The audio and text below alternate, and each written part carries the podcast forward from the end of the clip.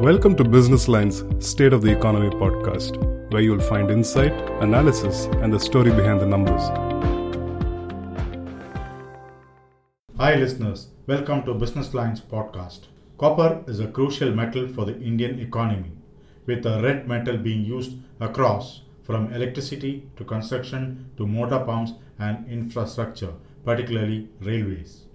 Recently, the International Copper Association released its annual copper demand in India for 2023 fiscal. The report has various features, including the fact that the metals uses for infrastructure is increasing.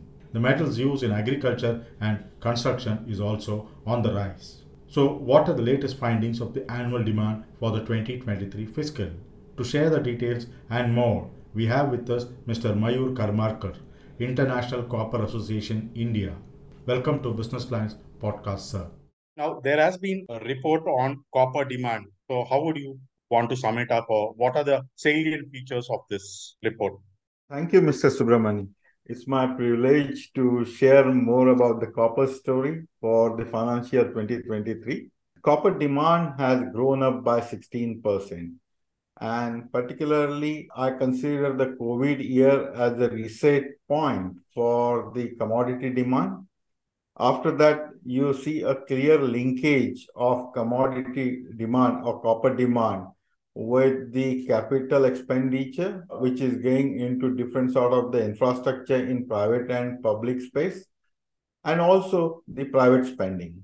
For example, if you really look at the aircon sales or the automotive sale, automotive sale has gone up almost like 21%. Naturally, that is going to create the larger demand for copper. Building construction space also has grown, and we have seen 11% growth, particularly the building wire product, which is a very strong, robust growth. If you really see the copper store in India, we have the largest copper consumption is always there in electrical application. In fact, we use more than 80% of copper in electrical application.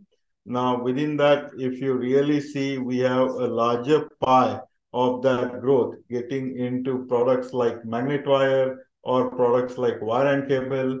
So magnet wire, which is the wire used for making electrical equipment, transformers, motors, then different type of the other electrical product, wherein we have seen 16% growth.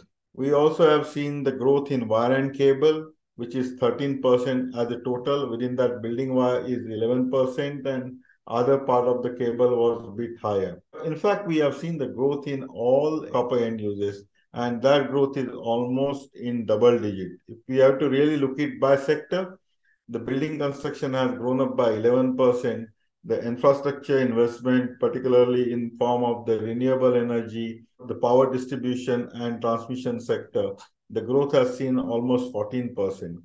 Overall, consumer durable copper growth is by 13%.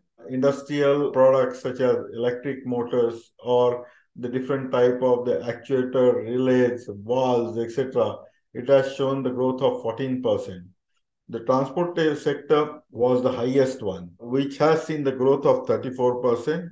It was mainly due to the investment in railway modernization. We are in a verge of getting the new railway infrastructure with high-speed passenger train. Even for an example, you know, railways are now increasing the cross-sectional area of a conductor used for, you know, transferring the current what we call it as catenary wire.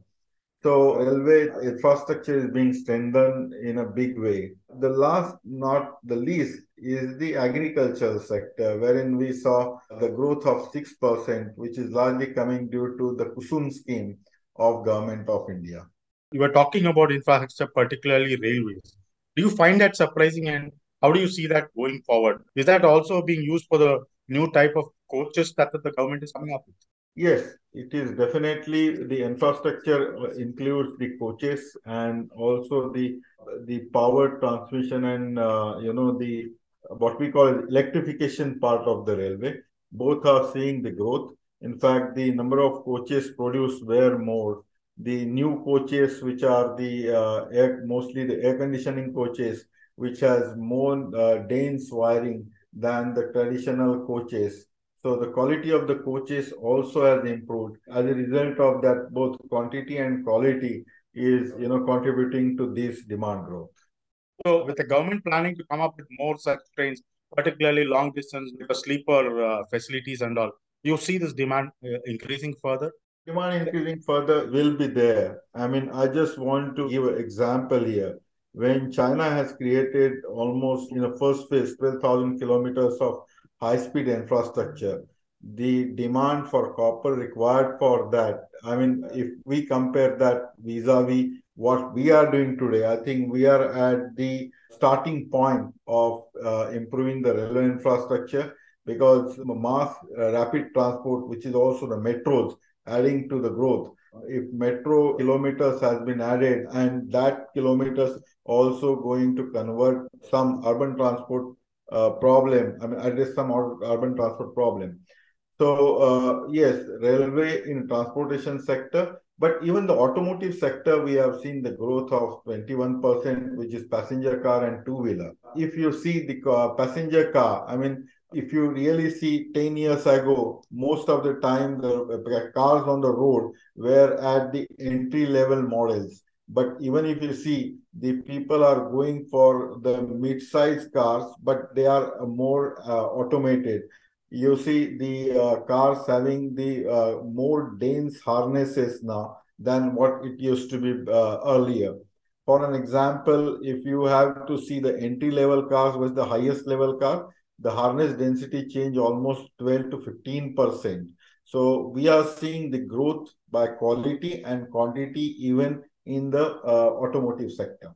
That's interesting, sir. I'm not bringing the electric vehicle part at this juncture, but if you add the electric vehicle to it, it's even more because you know electric vehicle uses almost uh, five to six times more copper in different forms, including the EV batteries. So if you add that and if you see the pattern of growth changing further for the automotive sector, wherein the higher share of the EV going to be the future trend. So definitely transportation will become the important sector for the commodity growth, including copper. So you were talking about the consumption increasing by 6% in the agriculture sector because of the KUSUM scheme. So does that mean the farmers are now looking for better motors for irrigation so that it'll be longer withstanding and also because the power consumption will be a little lower? Yeah if you really see the kusum scheme you know uh, it's it's largely decarbonization agenda there. So yes with that the solar pumps which are definitely better motor the solar pumps will be largely uh, you know not connected to grid. With that definitely the quality of even the irrigation system plus you know there are other government schemes which are promoting the micro irrigation or the drip irrigation together with solar pump so with all that definitely it's going to lead towards the sustainable farming from the energy and water use point of view they're talking about solar. The government has been, you know, trying to promote solar power in a big way. Now, solar power generation, what sort of potential does it have for the increase in the use of coppers? Actually, in solar power, what we are seeing is that the copper growth is as a share of copper because we're seeing a larger substitution happening in solar now. For example, earlier days when the solar was new, that time per megawatt of generation, the copper usage was in some cases four tons plus, but now that is getting reduced to less than three.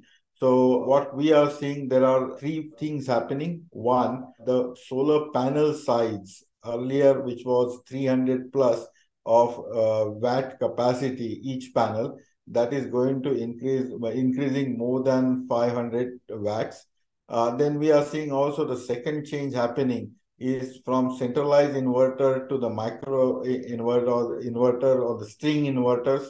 So these string inverters, those change in the layout of the plant itself is going to reduce the metal content in the plant. So as a result of that, we are seeing that the conducting metal requirement for solar panel is reducing with this technological trend. So I call it as the technology development, which is going to reduce the metal consumption but the addition of the megawatt is substantial. We are talking of here 12 gigawatt, which is, uh, you know, if you have that uh, simple thing like three uh, tons per megawatt, three gigawatt we are talking is like, is a big number. Solar will grow. With solar, copper demand will grow, but the scale will not be the same. You were talking about 10 plus percentage growth of copper in the construction industry. Now, does that signify the construction activities have picked up, particularly after COVID? How do you see, uh, compared with last fiscal and this fiscal, how has the construction uh, sector's consumption of copper been? The construction sector, I mean, there are few reports you might have seen Bangalore because uh, you're quite familiar with Bangalore. So there was a report saying that in Bangalore, the, there is a shortage of luxury housing. So uh, particularly after COVID, you know, there are various reports which says that the demand for the medium income, high income and luxury segment of the houses is increasing. Even if you see the construction sector growth in rupee term is more than double digit. So earlier during COVID or earlier before COVID, the construction sector was largely coming through the uh, Prime Minister's Awas Yojana scheme but suppressed demand of consumer during COVID time and also the new demand which is coming up. The construction sector will continue to see the growth in double digit for at least next five years. What's happening on the electrical uh, sector, sir? Because there is need for power, there is a bit of uh, shortages and other things. What's really happening on the electrical sector and consumption growth? So 24 by 7 is the new objective set for every uh, utilities today. And particularly in the rural area, even the power, although the rural area is largely connected with the electricity now and we have achieved 100% electrification objective, but uh, 24 by 7 is yet to do. So with 24 by 7 electricity availability in, in the country, particularly in the rural area, definitely that's going to be another opportunity for the reinforcement of the distribution networks in the country. We have a huge failure rate of the transformers. There has been many efforts put by various utilities in terms of improving the overall reliability of the power infrastructure and when you call it about the reliability, definitely copper has a stronger attribute due to its mechanical properties. Copper would be the first choice to use, uh, particularly when you have a very critical customer to serve and uh, utilities see a larger business sense of serving those customers.